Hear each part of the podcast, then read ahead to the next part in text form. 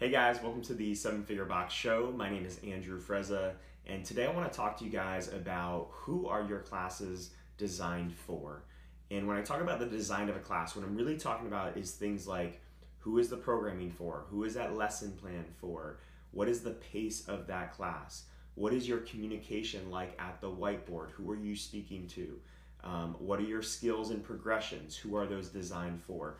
All of these things I want you to be thinking about because who your target market is with the approach to all those different aspects of a class is going to drastically change how that class plays out, even if the workout is the same, even if actually the warm up is the same. The main components can be the same, but the design of the class, the way you communicate, can still change very drastically based on who you're doing that class for in your mind. And when we think about this, obviously we need to we need to be like a chameleon with our approach. We need to be able to cater to a lot of different individuals in our classes. At our gym, CrossFit Palm Beach, we could literally have someone in our class that's been doing for CrossFit for over 10 years right next to someone that's in their very first month. And if you look at something like our 5 a.m. class currently, which is our busiest class of the day right now, our average member in that class has probably been doing CrossFit for well over four years. That's the average person in a 35 person class. So, one of the things that we've really learned over the years, or really tried to cater to over the years, is how can we pe- keep people engaged in our product, in our service for years to come? I hear from a lot of gym owners out there that they have members that have been around the gym for 18 months or two years that are getting bored of the class experience or feel like they need more. And those situations are common at any gym, regardless of how great of a job you do in your class experience. But you, if you hear an overwhelming amount of people talking about needing more and wanting more and the class is not delivering for them, then that's where you have to start to change your approach in your classes. And hopefully, this episode today will really help you guys dial that in and, and reframe how you think about the class experience. So, when we design our classes at CrossFit Palm Beach, we are thinking about the veteran client first. Okay, and notice that terminology. I said veteran, not like your best athletes, not your most competitive athletes, not your most vocal athletes. We're looking to cater to our most veteran, ideal clients. And I'll add that second bit, ideal client, as well, because that's really important to it. So when we look at our veteran ideal clients, that's someone that's been with us at least six months that fits our core values. That's someone who's coachable, who has a growth mindset, who's positive, who's hungry to learn, who's got a team mindset. They put the team over the needs of themselves. This is a person that we want to cater our product to. So anytime we design our programming, our lesson plans, anytime we're talking at the whiteboard, we are talking with the veteran ideal client in mind. Okay, and where I think a lot of gyms go wrong with this is they actually speak to the most competitive clients or the best athletes and they cater their gym around that. Or they get caught up with the most beginner athlete in class. They look at a class and they they get caught with that newest person. Maybe they don't have a fundamentals program and it's someone there to try their first day or in their first week, or if they do have a fundamentals program, it's someone that's fresh out of fundamentals and they're putting too much time and attention into that person, or they're designing their class experience around that newest person instead of thinking of how can I keep this experience engaging forever for my veteran members. And one example that I love for thinking about this is think about a yoga class. So I don't do a ton of yoga classes myself, but I've done enough throughout the years to kind of understand how it works at most places. And I'm a fan of the approach that most of the places that I've been to have. And in any given yoga class that I've been to, I'm typically one of the newer members in that class. Okay, I'm more on the beginner side of that class. And when I'm in a yoga class, it's it's somewhat difficult for me to keep up, right? The the yoga instructor has this quick flow of going one movement to the next and they might call out the next pose and usually they're at the front of the room showing it as well. And a lot of times it's I'm a little bit behind the group. I might be five or ten seconds behind the group because either I don't know the pose by name or it just takes me some time to get into that pose and kind of catch up with the group. But even as a beginner, I don't feel like it's so fast that it's it's really extreme and I can't keep up at all. If I don't know what a pose is, I just glance up at the instructor or the person next to me and I can quickly kind of follow along. So even though I realize that the class isn't necessarily designed to me, for me, what it's cool about it is that I realize that over time I can easily grow into that as my knowledge grows and my terminology grows and I get better at the poses. Now, yoga is not really for me, so I've never really taken it that far where I've gotten into the flow of it. But if it was for me, I would want that experience to stay the way it is rather than be catered to me as a beginner because I would want it to be engaging for me uh, for years to come. And I think a lot of yoga classes do a good job of it, of not slowing down just for that beginner, uh, the most beginner person in that class. Now, on the flip side, there's probably advanced yoga classes as well, and it's not necessarily catered to the best person in the room either. And that's something that we hear with CrossFit. I mean, we've been told, even at the level ones and the level twos, is that we program for the best and scale for the rest. And I don't think that's where we should be at our affiliates. Uh, maybe when you're brand new and you don't have any like extremely good athletes, maybe you do have extremely good athletes, but usually when you're starting up, you don't and you can kind of cater for the best and scale for the rest. But once you get an established client base, and once we have 500 members, if we really cater for that top one or two athletes of those 500, we're going to ostracize the rest of the group with our programming and with our communication and the way we approach a class.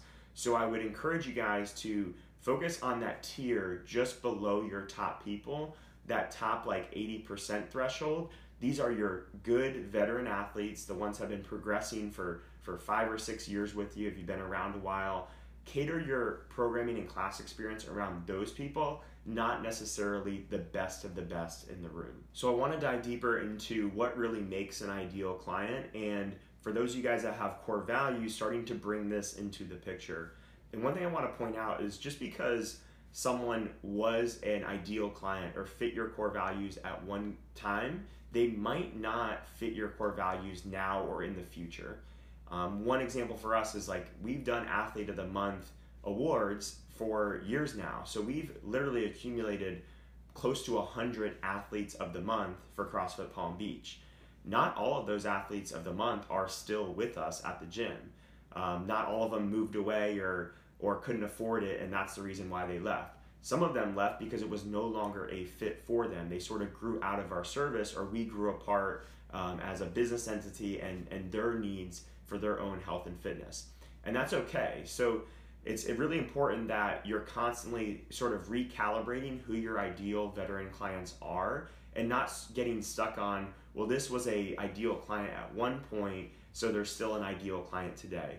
Um, when we look at ideal clients, we're looking at things like who are the people that show up on time?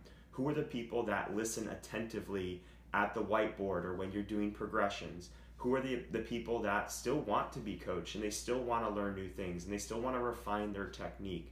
Um, who are the people that will support that new person that shows up and try to learn their name or help another per, person put away their weights? All these little things add up, and these are really actionable tangible things that you can look for in your veteran clients to deter- determine whether that person is still an ideal client of yours. And you know, if someone stops doing those things, it may take a conversation and they still might be an ideal client, but you also have to realize where you as a, a business service and them as a, a person that has fitness needs might be growing apart, right? Your business should be constantly evolving because if you're not evolving throughout the years, I mean, you're just going to go out of business. You're not going to be able to kind of keep up with the changing needs of the times. And that person's going to evolve too. They're going to have changes in work, in family life, um, all these different things that could contribute to their needs changing. And if you guys grow apart, that's okay. Um, you're you know you're going to be able to find ideal clients to fit that spot. But in get, in any given moment, you have to be able to understand in this moment who are my ideal veteran clients. And then once you've established who those people are, you want to cater everything in your class to those people. And one of the places that I see coaches and owners screw this up at times is with how they talk to people at the whiteboard or how they teach in class. And I'm a big fan of teach to the result that you want to create. Okay, so it's easy to have a class of 20 people or 10 people or 15 people, whatever that number is, and to sort of look at the the worst mover in that class, or maybe the most vocal person, the most negative person in that class, the person who possibly cheats their reps in class, and you start to cater your whiteboard explanations to those like one off scenarios. So you might be staring down a class of 15 people, 10 to 12 of those people might be ideal clients, and then you might have three to five of those people that some aspect of how they approach your gym is sort of unideal. And rather than trying to cater to those three to five that are non ideal in this moment, cater everything you communicate to those 10 to 12 that are ideal, right? So don't talk down to them, talk up to them, give them uh, what they need to be doing, not what they what you don't want them to do, right? We always want to speak to the positive and not what we don't want them doing, whether it becoming uh, be about how they're moving or about how they're approaching workouts or about cheating reps, things like that. Leave that out of it, right? Let's talk to the result that we want to create. Let's talk in a mostly positive fashion, and that's going to uh, make those ideal clients feel really good because you're speaking to them. And it's also going to help you create more of those ideal clients because your classes are catered to that type of person. Another aspect of this sort of like class design piece is that we need to always be able to put the class first above the needs of an individual. Um, so, an example of this would be whenever you're doing any type of teaching component in class, um, you're you know teaching progressions of the snatch, you're uh, doing a handstand push-up progression, and you have people kicking up on the wall. Whenever you're doing stuff like this in class, you want to be able to get your hands one on one or get time one on one with people, do some tactile cueing, do some verbal cueing, and do that on an individual basis, right? We don't want to just direct the group as a whole. We want to do some individualized seeing, cueing, correcting in those moments. It's a great time to do it. But we also don't want to get stuck with someone for so long that we start to ignore the needs of the group. And that's where this pace of class becomes really important. Um, if we're doing things like just a general band warm up, I really like for that pace of the class to be super fast, minimal transition between movements. If we're doing something like snatch progressions, there's a pace where you might be practicing for 30 to 35 seconds, and then you got 15 to 20 seconds to talk about the next skill you're going to work on. And throughout that 30 to 35 seconds of work, you want to be moving around the room, cueing individuals, fixing people on an individual basis, and giving them that individualized attention. But as soon as that block ends, it's really important that we come back to the group and we don't get stuck with someone for too long. So, one of the things I encourage all of our coaches to have is kind of like a shot clock in the back of their head. Once they've spent 30 to 60 seconds with someone, and this depends on the situation, but just roughly 30 to 60 seconds, they need to be able to kind of step back, look at the room, and make sure that they're doing what's best for the class as a whole and not getting so uh, have the blinders up so much that they're ignoring the needs of 15 other people to try to get one person better. Um, it's one of the things that I don't think is talked about enough at things like the level one and the level two is this group management piece and a little bit of that presence and attitude piece comes in as well.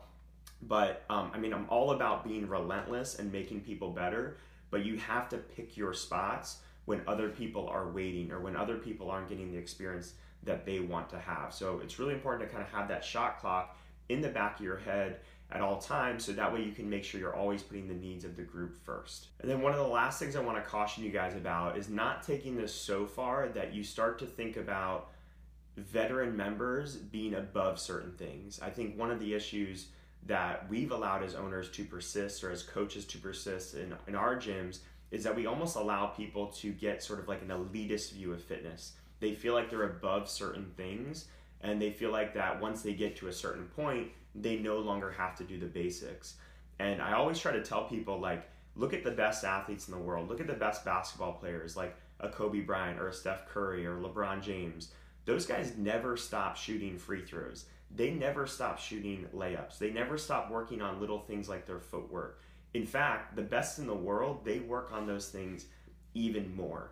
And we have to understand that yes, our athletes are not trying to be the best CrossFitters in the world, but they do want to get better. They do want to improve. And if, if we want them to improve, then we still have to work on basics. Okay. So when it comes for to like something like snatch progressions and we're working on position one, position two, position three, and refining those things, in my opinion, those things are for everybody. And those things are for your veteran athletes just as much as they are for your beginners. And in some cases, they're for your veteran athletes even more because those veteran athletes can't they can't make change under load.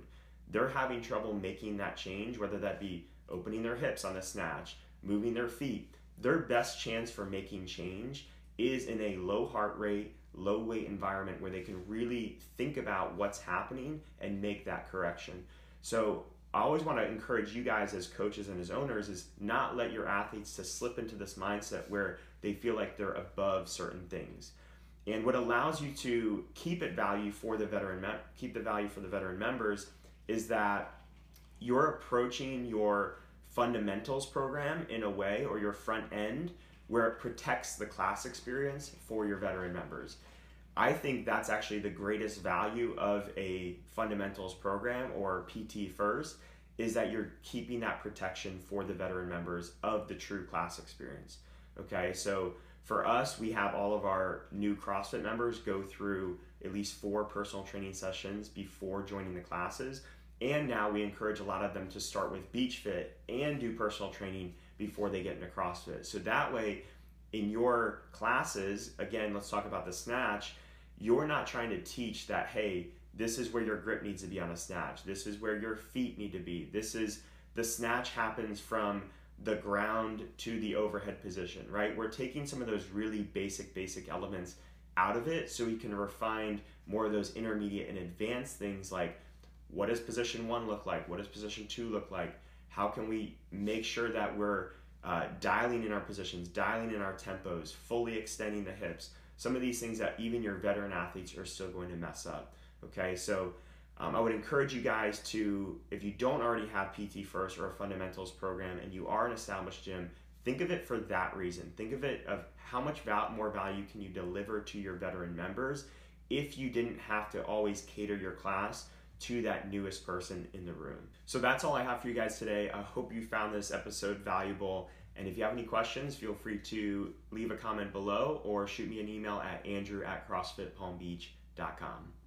Hey guys, it's Andrew again. I just want to remind you that if you haven't yet downloaded our staff playbook that we released last week, if you're in the process of creating your own staff playbook or you haven't even considered it yet, um, or you just need to update your existing one, I would highly recommend downloading our staff playbook that we just released for free last week. It's an 80 plus page blueprint of how we run CrossFit Palm Beach from A to Z. So go ahead to sevenfigurebox.com slash staff playbook to download your copy today.